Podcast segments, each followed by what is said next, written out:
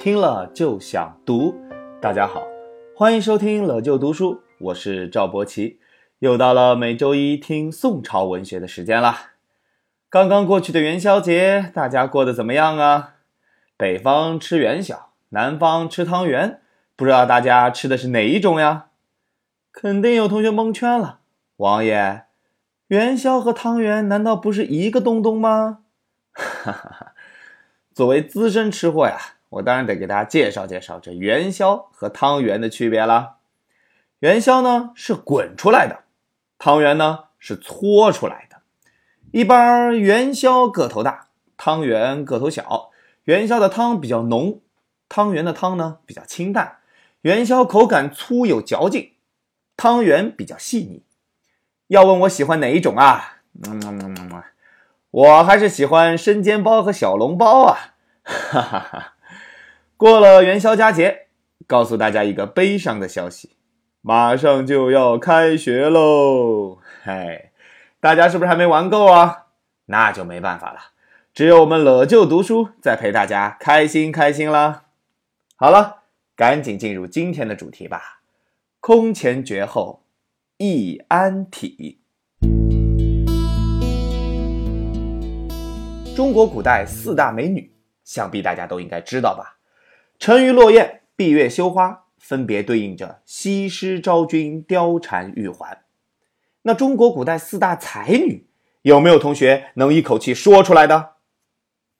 有一位是大文学家、大书法家蔡邕之女，留下一首540字的著名诗歌《悲愤诗》的蔡文姬。有一位是大文学家司马相如的妻子，留下名句“愿得一心人，白首不相离”的卓文君。还有一位是全唐诗存诗32首的上官婉儿。这最厉害最著名的一个，就是我们今天要讲的主人公，被称为千古第一才女的李清照。李清照出生于一个书香世家，爸爸李格非是苏轼的得意门生，是苏门后四学士之一，妈妈王氏是状元王拱辰的孙女，从小就能写一手好文章。大家还记得王拱辰是谁吗？对啦，欧阳修那讲我们就说到过，就是那个穿着欧阳修的新袍子大喊我要当状元啦，我要当状元了的那个，然后一不小心真的考上状元，把欧阳修气得吐血的王拱辰啊。要知道王拱辰可是18岁就考中状元，那是绝对的天才啊。这么看来，李清照的基因实在是太好了，从小耳濡目染，想学习不好都非常难。再加上爸爸李格非啊，思想特开放，在那个年代女孩子都是学刺绣啊、织布啊，李清照一点都不喜欢，就不好好学，反而喜欢读读书、写写诗，像男孩子一样。他爸爸呢也没反对，还挺支持。这下李清照就一发不可收拾了。李家有女初长成，少年时期的李清照可是一个害羞的女孩子呢。曾经有一次啊，家里来了几位客人，其中有一个挺帅的男孩子，李清照在后院瞥到了一眼，特别害怕被这小帅哥发现啊，特害羞，赶紧逃跑。结果慌慌张张的，鞋子都没穿上，穿着袜子就逃跑了，连头上的金钗都掉到地上了。害羞逃跑也好理解，但更搞笑的是吧，逃跑以后，我们李清照同学还倚着门回头偷看了一眼，又闻到了一阵青梅的花香。哈哈哈，就是这偷看的一眼啊，实在是太可爱了。后来这件事情他自己写词记录了下来，何羞走，倚门回首，却把青梅嗅。当然，像我这样脸皮比较厚的男孩子，估计是很难理解李清照的这种害羞经历的。不过不知道在听了就读书的女同学们，有没有像李清照这样的害羞经历？我给大家举一个我身边的例子。有一次啊，我去窦老师家做客，他有一个3岁的小女儿叫小红豆。3岁嘛，见了不太熟悉的人还是会有些害羞的。我刚进门换鞋啊，他就看见我了，于是他飞快地从客厅跑走了，有一种见到怪兽的感觉。结果当我在客厅坐下，却发现小猴洞在客厅那边的门边扶着门偷偷看着我，大概是在确定我是不是个好人吧。哈哈哈，这下我就对吕清照这句何休走以门回首有了更深的理解了。你要是觉得李清照只是个害羞的小公主，那你可就错了。李清照还是一个调皮的小女生。她在16、17岁的时候啊，经常跑出去到处玩，还喝酒，还把自己喝得醉醺醺的。哎，好吧，谁让她爸妈管得松呢？有一次在这个小溪边的亭子里游玩，他们玩得正起劲呢，玩到天黑了都没回家。这下糟糕了，路都看不见了。只好趁着夜色赶紧掉头，可是这一个个都喝多了，醉醺醺的迷了路，把船划进了荷塘深处。怎么出去呢？怎么出去呢？叽喳声、惊叫声、划船声惊起了一群水鸟。哎，看来李清照小时候也有熊孩子的故事呀。后来李清照回忆起这段开心的往事，还专门写下了一首《如梦令·常记溪亭日暮》。争渡争渡，惊起一滩鸥鹭。于是大家发现了吧，李清照不仅是个害羞的小女生，还是个大酒鬼啊。总之，李清照在这样一个宽松自由的环境下，读书游玩两不误，开开心心地过完了自己的青少年时光。然后18岁的时候嫁给了赵明诚。当时李清照的爸爸李格非呢是礼部员外郎，赵明诚的爸爸赵挺之是吏部侍郎，两个都是朝廷大官，但是都很清廉节俭，所以这场婚姻啊可以说是门当户对。小两口婚后恩爱有加，过着清贫但又高雅的生活。李清照和赵明诚都特别喜欢金石。这个金石啊，可不是金子和石头的意思。金石指的是刻在青铜器上和石碑上的文字，算是考古文物吧。这夫妻俩特别喜欢收藏文物，饭可以不吃，但是文物不能不买。虽然两人都是衣食无忧，但也不是什么土豪富二代。虽然都特别喜欢文物，但也不是所有都买得起的。有一次有人卖一幅南唐徐熙的牡丹图，要价20万文。这夫妻俩呀特别喜欢，留在家中玩赏了整整2个晚上，爱不释手。但是没办法，囊中羞涩呀，只好恋恋不舍地还给了人家。为此夫妇相向怅惋者数日啊。哎，郁闷了好几天呢。这夫妻俩不仅都爱金石，而且都特别喜欢读书。在生活中，这对志同道合的夫妻也常常一同切磋学问，甚至连饭后喝茶的时间都不肯放过。沏上一壶茶，他们就开始玩游戏比赛了。注意啊，这可不是大家想象中的饭后2个人坐在一起玩手机啊，而是读书记忆力比赛。他们指着堆积如山的历史书，随意说出某个历史事件，然后这2个人就猜这个故事出自哪一本书的哪一卷的哪一页的哪一行。猜中的人可以喝茶，猜不中的只能一边凉快，眼巴巴地看着了。妈呀，吓死人了！这可是要精确到哪一行啊！这记忆力水平，要是穿越到现在，夫妻俩肯定是最近热播的诗词大会第1名啊！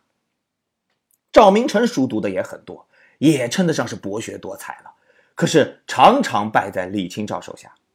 有一次李清照又赢了，他乐得花枝乱颤的，手里的茶杯没拿稳，结果茶全洒了，奖品没有了，但是2人却高兴的哈哈大笑。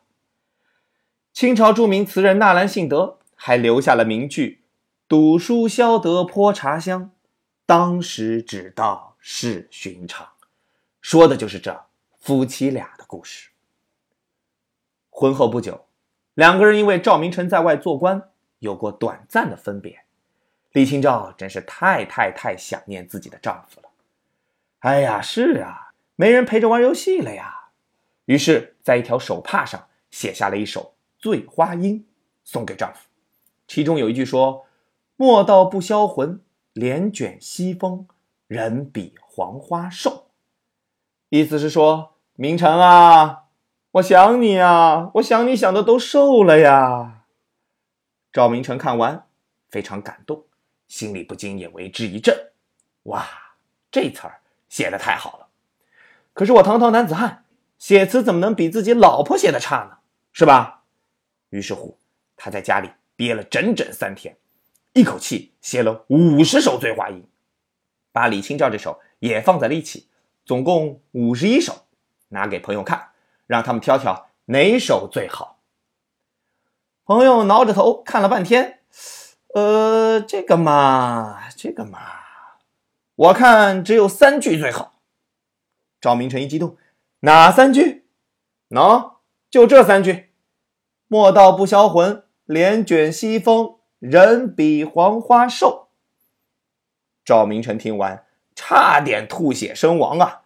哎呀，51首里面单单拿出了李清照的那3句，哎，太失败了。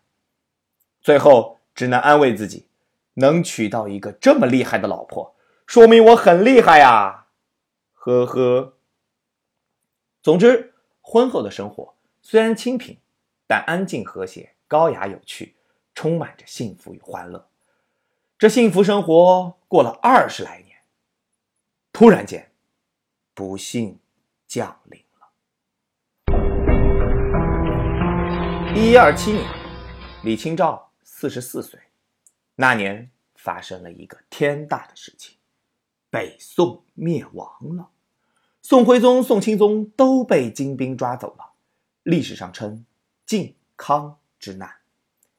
哎，一场该死的战争葬送了无数人的幸福，也打破了李清照幸福的美梦。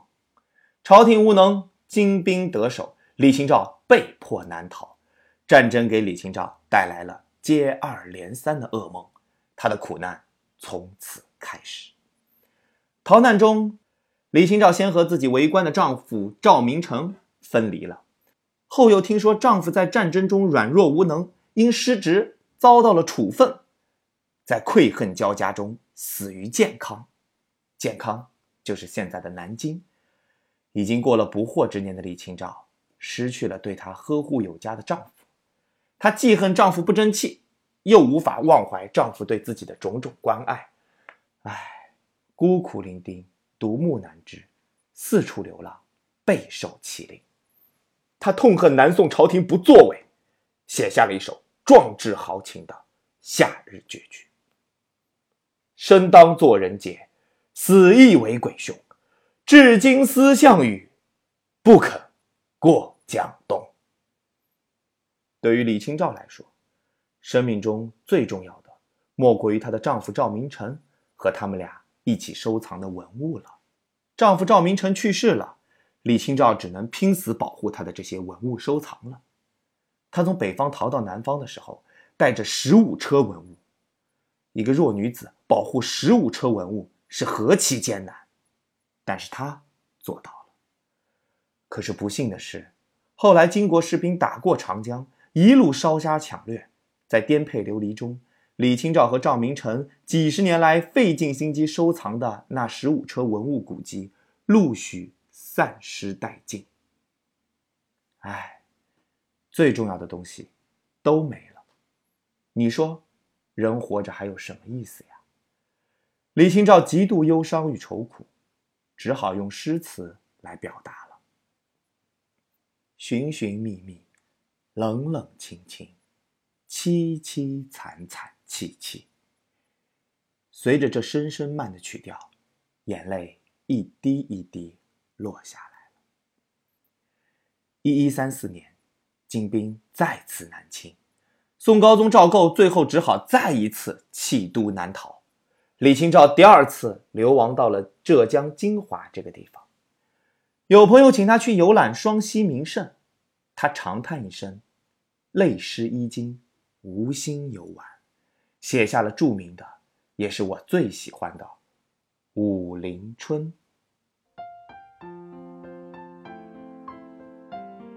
风住城乡花已尽，日晚倦梳头。物是人非事事休，欲语泪先流。闻说双溪春尚好，也拟泛轻舟。只恐双溪舴猛舟，载不动许多愁。凡人的风雨停歇了，枝头的花朵落尽了，只有沾花的尘土犹自散发出微微的香气。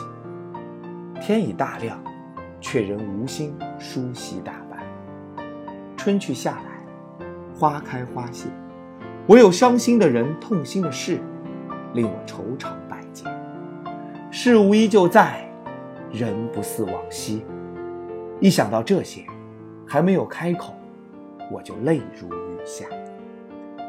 听说双溪的春色还不错，那我就去那里划划船，姑且散散心吧。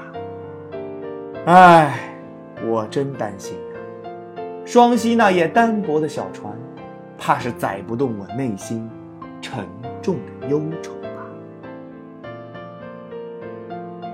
这是李清照可悲的后半生。今天的空前绝后易安体就说到这里了，感谢大家收听老舅读书。如果你喜欢我们的读书节目，请分享给更多的朋友，让他们听到。请关注本文公众号，更多干货课、真题资料等内容，请扫下方二维码。下个周一我们不见不散。